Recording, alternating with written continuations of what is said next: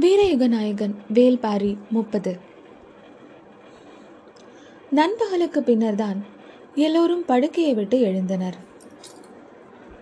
முந்தைய நாள் கொண்டாட்டம் முடிந்ததென்னவோ அதிகாலையில்தான்.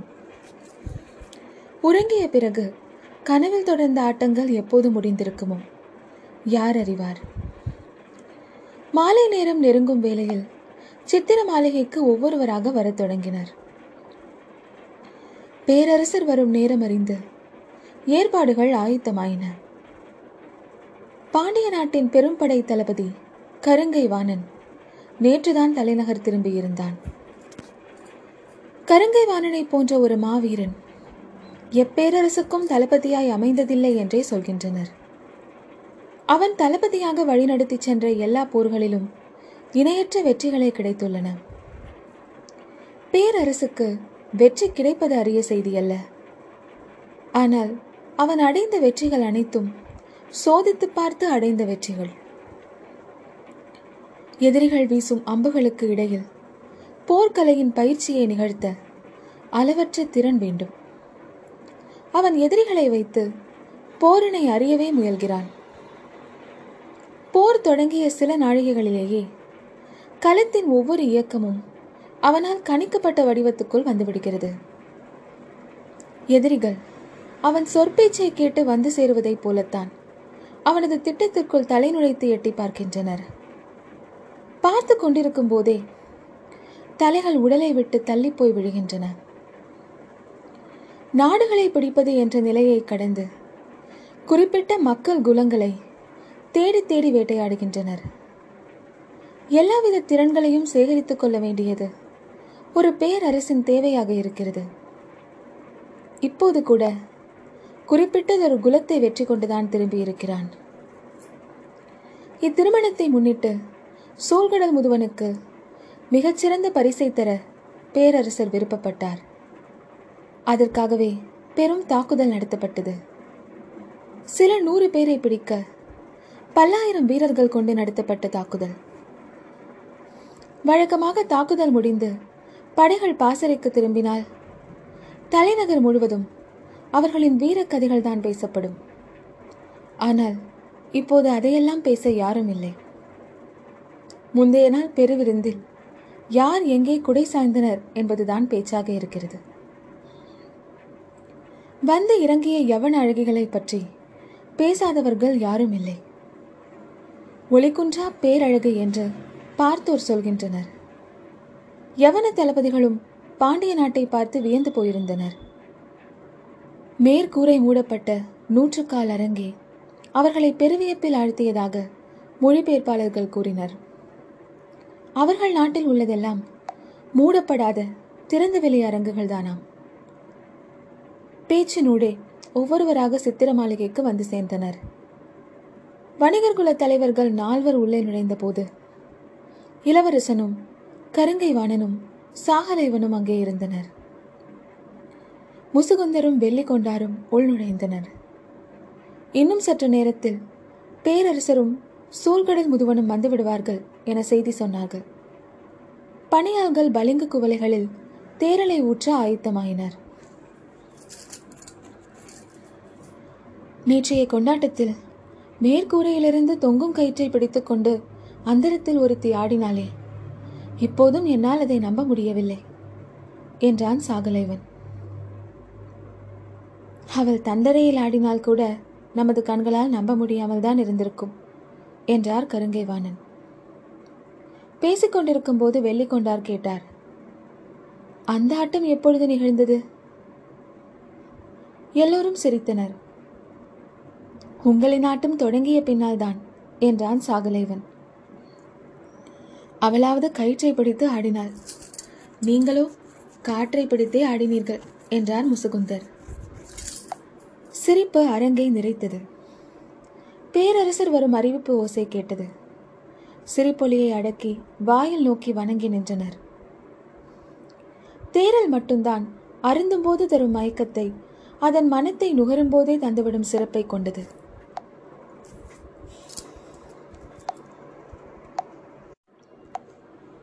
அதனாலேயே குவளையில் ஏந்தியபடி மோந்தும் விலக்கியமாக ஒரு விளையாட்டை விளையாடுவர். மூக்கில் ஏறும் மயக்கம் கன நேரத்திலேயே நடு உச்சியை தொட்டு திரும்புகிறது. கலையாமல் இருக்கும் மேகம் போல அது உச்சந்தலையில் நீண்டு நிலை கொள்ளும் எப்போது குடிக்க தொடங்குகிறீர்களோ அதன்பின் அது வயிற்றோடும் எரிகொள்ளும் மயக்கத்தோடும் தொடர்புடையதாகிவிடுகிறது எனவே முதல் மிடரை அருந்தும் வரை மயங்கும் காலத்தை நீட்டித்துச் செல்பவன்தான். தேரலில் தேர்ந்தவனாகிறான். இங்கிருப்பவர்கள் எல்லோரும் தேர்ந்தவர்கள்தான். ஏந்திய குவலையை மூக்குகள் நுகர்ந்தபடி பேச்சுக்கள் மட்டுமே சுழன்று கொண்டிருந்தன. அரங்கின் நாட்டம் பற்றி பேசுதல் மிதக்கும் மனநிலைக்கு மெருகேற்றியது. திரைச்சீலை விலக மறுத்த கணத்தில் பணியாளன் ஒருவன் ஓடிப்போய் அதனை சரி செய்தான். அது தற்செயலான நிகழ்வு என்று எல்லோரும் நினைத்தனர். ஆனால் அரங்கினரின் கவனம் முழுவதையும் திரைச்சீலையில் நிறுத்தி தனது சீலையை மாற்றி சுழன்று உள்நுழைந்தாளே அவள். அந்த கணம்தான் நேற்றைய ஆட்டத்தின் உச்சம் என்றார் முசுகுந்தர். தேரலை அறிந்தியபடி புதிய விற்பனின் வாய் முணுமுணுத்தது. உச்சத்தை அறிந்தவன் நான் மட்டுமே.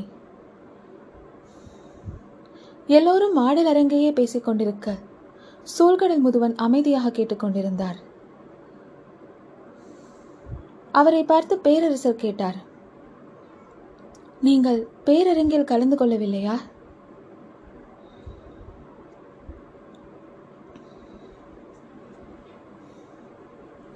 இல்லை அரசே நான் திசைவேடரை காண போயிருந்தேன். மிக பயனுள்ள பொழுதாக அது அமைந்தது. நீங்கள் அடைந்த பயனை எங்களோடு பகிர்ந்து கொள்ளலாமா? யவனர்களுக்கும் நமக்குமான வானியல் வேறுபாட்டை பற்றி பொருத்தமானவரிடம் உரையாட வேண்டும் என நீண்ட நாள் நினைத்திருந்தேன். அது நேற்றுதான் நிறைவேறியது. திசைவேழர் வானியலின் பேராசான். நீங்களோ கடல் வணிகத்தின் பெருமுதுவன். இருவரும் உரையாடினால் எவ்வளவு அறிவார்ந்த உரையாடலாக அது இருந்திருக்கும்? எனக்கு கேட்க வாய்ப்பின்றி போய்விட்டதே. பேரரசரின் இச்சொல் சோர்கடல் முதுவனை நாணச் செய்தது. யவனர்கள் பெரும் பேரரசை ஆண்டு கொண்டிருப்பவர்கள். நம்மை அவர்களோடு ஒப்பிட முடியாது. ஆனாலும் இருவருக்கும் நிறைய ஒற்றுமைகள் உண்டு. அப்படித்தானே முதுவரே? என்று கேட்டார் முசுகுந்தர். ஆம் என்றார் முதுவன். கொல்வதற்கு விலையில்லா செல்வம் அவர்களிடம் உண்டு. கொடுக்கவோ ஒப்பிட முடியா வளம் நம்மிடம் உண்டு.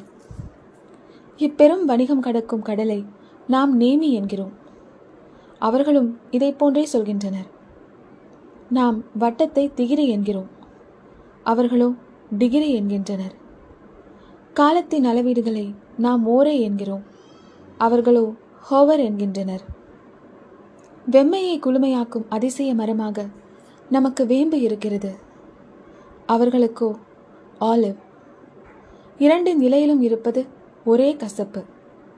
ஆனால் இரண்டின் நிழலிலும் இருப்பது ஒரே குளுமை.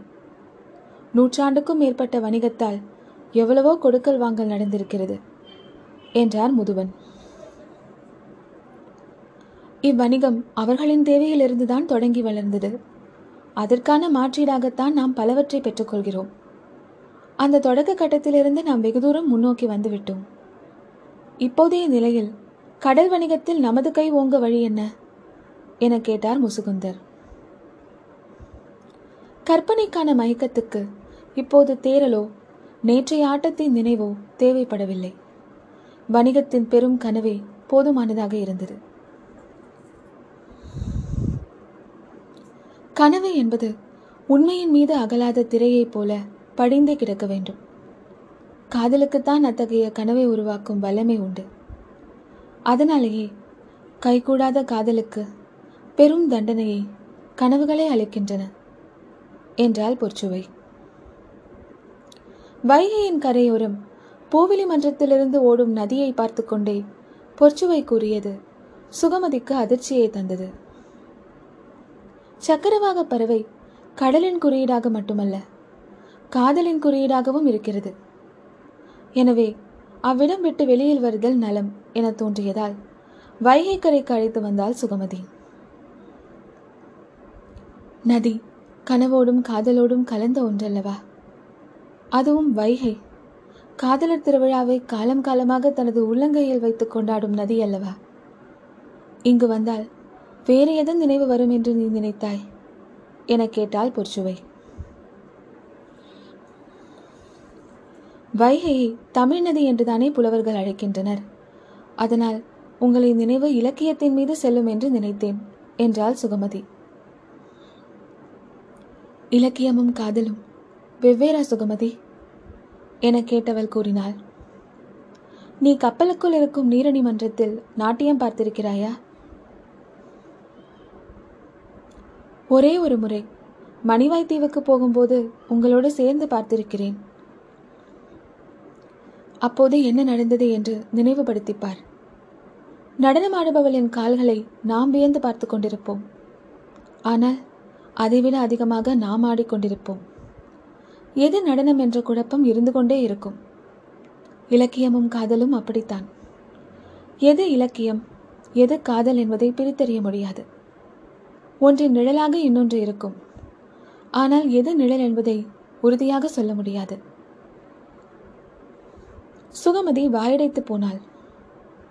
வைகையின் சிற்றலைகள் அடுத்தடுத்து வந்து பொற்சுவையின் கால்களை நனைத்து போயின. ஆடையின் கீழ் விளிம்பு முழுவதும் ஈரமானது. நேற்று ஆடலரங்குக்கு நீங்கள் ஏன் வரவில்லை என்றும் நீயாவது சொல்லி அழைத்து வர வேண்டாமா என்றும் பலர் என்னை கேட்டார்கள். என்றாள் சுகமதி. நீ என்ன சொன்னாய்? பொற்சுவை மிகச்சிறந்த நடன மங்கை யாருடைய ஆட்டத்தை பார்க்க வேண்டும் என்று அவருக்கு தெரியாதா? என பதிலுக்கு கேட்டேன் என்றாள் சுகமதி. மறுமொழியால் மகிழ்ந்த பொற்சுவை கேட்டாள். நான் சிறந்த நடனம் மங்கையா சுகமதி? இதில் என்ன ஐயம் இளவரசி? நீங்கள் ஆடிய ஆட்டத்தைக் கண்டு மயங்கியவன் தானே? அந்த மாவீரன். கேலிச் சிரிப்பொன்றை உதிர்த்தபடி பொற்சுவை கேட்டாள். நீ எதற்காக என்னை வைகை கரைக்கு அழைத்து வந்தாய்? இப்போது எதை நினைவூட்டுகிறாய்? கவனித்தாயா? அப்போதுதான் சுகமதிக்கு தான் செய்த தவறு புரிந்தது. நாக்கை மடக்கி கடித்தாள். தப்பிக்க முடியாத சுகமதி.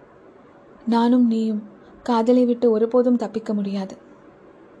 ஆடையின் கீழ் விளிம்பை நதிநீரும் கழுத்தின் மேல் விளிம்பை கண்ணீரும் கடந்து கொண்டிருக்கின்றன. நாம் என்ன செய்ய முடியும்? என்றாள் பொற்சுவை. இப்படி ஒரு மயக்கம் உள்ளுக்குள் சுழல ஆரம்பித்தால் யார்தான் என்ன செய்ய முடியும்?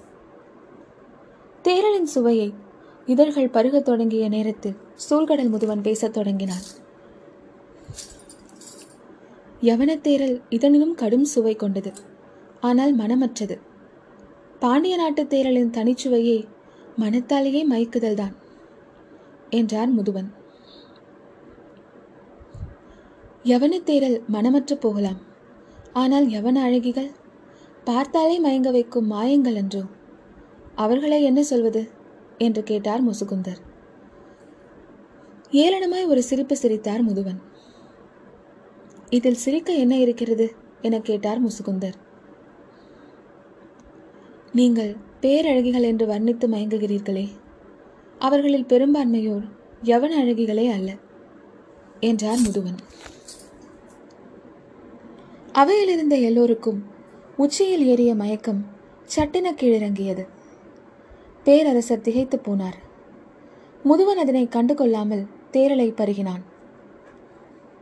என்ன இப்படி சொல்கிறீர்கள்? அவர்கள் யவன அழகிகள் இல்லாமல் வேறு யார்? என்று கேட்டனர். அவர்கள் எல்லோரும் பாப்ரிகோன் அழகிகள். ஒரு சாயலில் யவன அழகிகள் போல் இருப்பார்கள். அவர்களைத்தான் கப்பலில் வந்து இறக்குகின்றனர். எங்களுக்கு உண்மை தெரியும் என்பதால் இம்முறை மூன்று பேரை மட்டும் யவனத்திலிருந்தும் மீதம் இருபதுக்கும் மேற்பட்டோரை பாப்ரிகோனிலிருந்தும் அழைத்து வந்து பரிசளித்தனர் என்றார் முதுவன். எல்லோரும் அதிர்ந்து போனார்கள். சற்றே பதற்றமும் உருவானது. பரிசளிக்கப்பட்டவர்களில் மூவர் மட்டும்தான் யவன அழகிகள் என்று எப்படி சொல்கிறீர்கள்? என கேட்டார் வெள்ளிக்கொண்டார். குவலையை மாற்றி நிரப்பிய தேரலை கையில் ஏந்தியபடி முதுவன் சொன்னான் நாங்கள் வணிகத்தில் பெரும் பொருள் ஈட்டுபவர்கள் மட்டுமல்ல பெரும் பொருளை இழப்பவர்களும் தான் பேரரசருக்கு ஏற்பட்ட அதிர்ச்சி வெளிப்படையாகவே தெரிந்தது.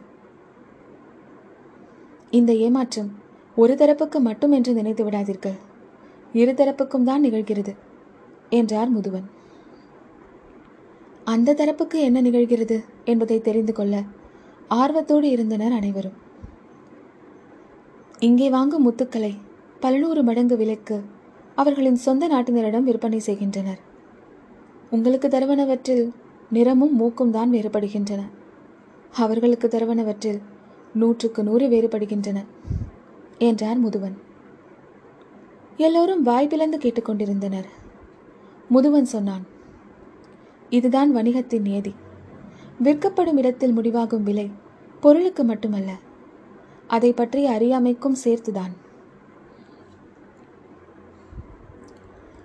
பல நூறு மடங்கு அதிகப்படுத்தி விற்கிறார்கள் என்றால் அதை ஏன் அவர்கள் மட்டும் பெற வேண்டும்? என்று கேட்டார் முசுகுந்தர்.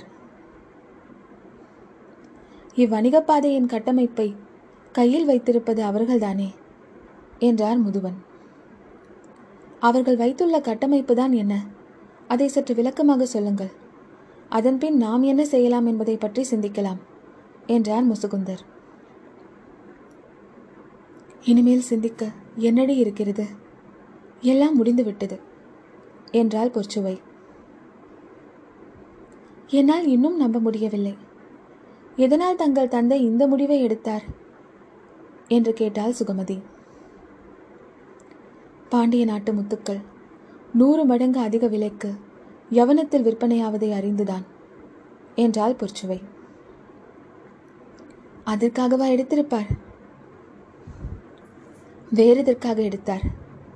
மிளகின் விலை இதைவிட அதிகமாக இருந்திருக்குமேயானால் இத்தனை கப்பல்களும் முசிறியில்தானே நங்கூரம் பாய்ச்சி இருக்கும் இந்நேரம் நாம் இருவரும் பேரையாற்றின் கரையில் பேசிக் கொண்டிருந்திருப்போம்.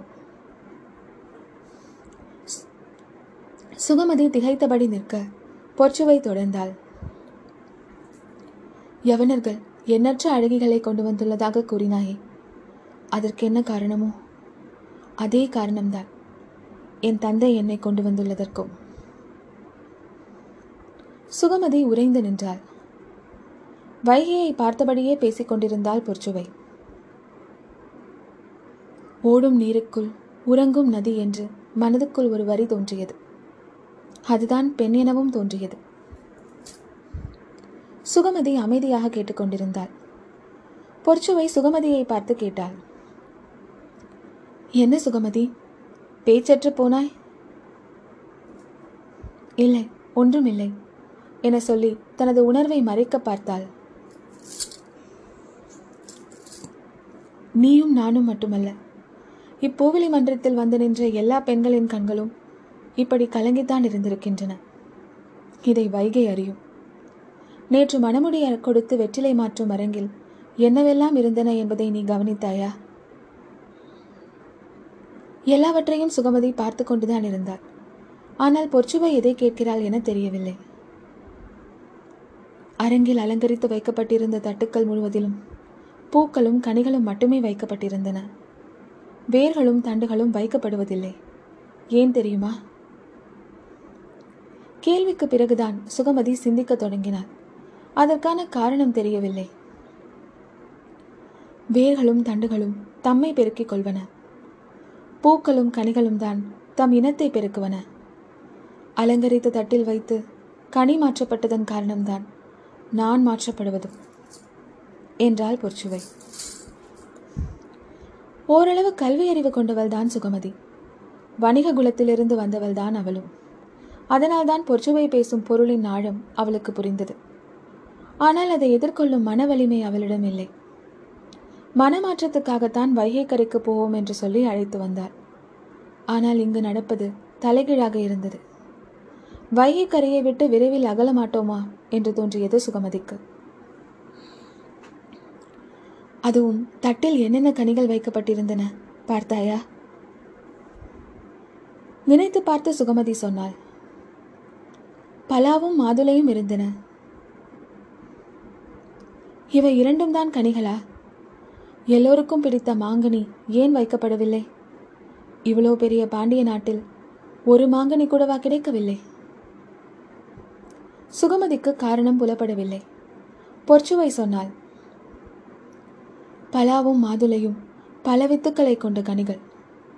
மா ஒற்றை விதையை கொண்ட கனி. சொல்ல வருவதன் பொருள் புரிந்தபோது திகைத்து போனாள் சுகமதி. சடங்குகளுக்கு பின்னால் இருக்கும் காரணங்கள் நடுங்கச் செய்வனவாக இருந்தன. பொற்சுவை மேலும் சொன்னாள் என் உடல் எக்கனியாகவும் இருந்துவிட்டு போகட்டும். ஆனால் என் மனமோ ஒற்றை விதையுடைய மாங்கனி. அதில் இன்னொரு விதைக்கு இடமில்லை. இன்னும் வயிற்றில் இடம் இருக்கிறதா? என கேட்டபோது சூழ்கடல் முதுவன் சொன்னார் நாங்கள் கடல் குடிகாரர்கள். நீரில் மிதப்பதும் நீரால் மிதப்பதும் தான் எங்களின் வாழ்வு. முதுவனின் பேச்சை கேட்டு மகிழ்ந்தனர் எல்லோரும். அவர் வணிகப்பாதையின் கட்டமைப்பை பற்றி சொல்ல ஆயத்தமானார். அதை கவனித்த பேரரசர் கூறினார்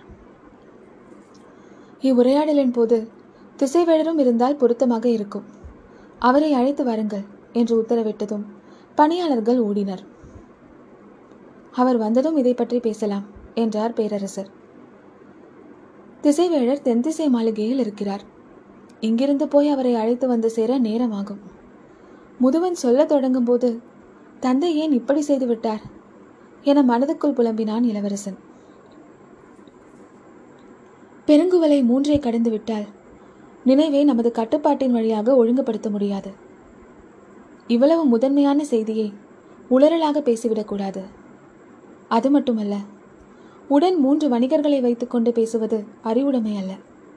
எனவே நாளை நிதானமாக பேசலாம் என்று முடிவெடுத்த பேரரசர் சற்று நேரம் கடத்துவதற்குத்தான் இதை செய்தார். முசுகுந்தருக்கு மட்டுமே இது புரிந்தது. சொல்ல மறந்துவிட்டேன். திசைவேழர் வந்ததும் அவரிடம் யாரும் கபிலரை பற்றி சொல்லிவிடாதீர்கள். கோவப்பட்டு விடுவார் என்று சொல்லி சிரித்தார் முதுவன். முதல் குவலையை கடக்காமல் இருந்த முசுகுந்தர் கேட்டார். பெரும் கவி இன்னும் ஏன் மணவிழாவுக்கு வந்து சேரவில்லை? மணமுடி நிகழ்வுக்கு முன்னதாக வந்து விடுவார் என்றுதான் நினைத்தேன். தாம்பூலம் தரிக்கையில் அவர் இல்லாதது மனதை கவலை கொள்ள செய்தது என்றார் பேரரசர். இத்திருமணம் பற்றிய செய்தி தெரியாத இடமே இல்லை. தெரிந்தால் அவர் வராமல் இருந்திருக்க மாட்டார் என்றார் முசுகுந்தர். ஒருவேளை நெடுந்தொலைவுள்ள தீவு எதற்காகவாவது போயிருந்தால் செய்தி எட்டாமல் போயிருக்கலாம் இல்லையா? என்று கேட்டார் வெள்ளிக்கொண்டார். முதுவன் சொன்னான் இல்லை எல்லா தீவிலிருந்தும் மனிதர்கள் வந்துவிட்டனர். இத்திருமண செய்தி தெரியாத பகுதி நிலப்பரப்பில் எங்கேனும் இருக்கலாம். தீவுக்குள் எங்கும் இல்லை.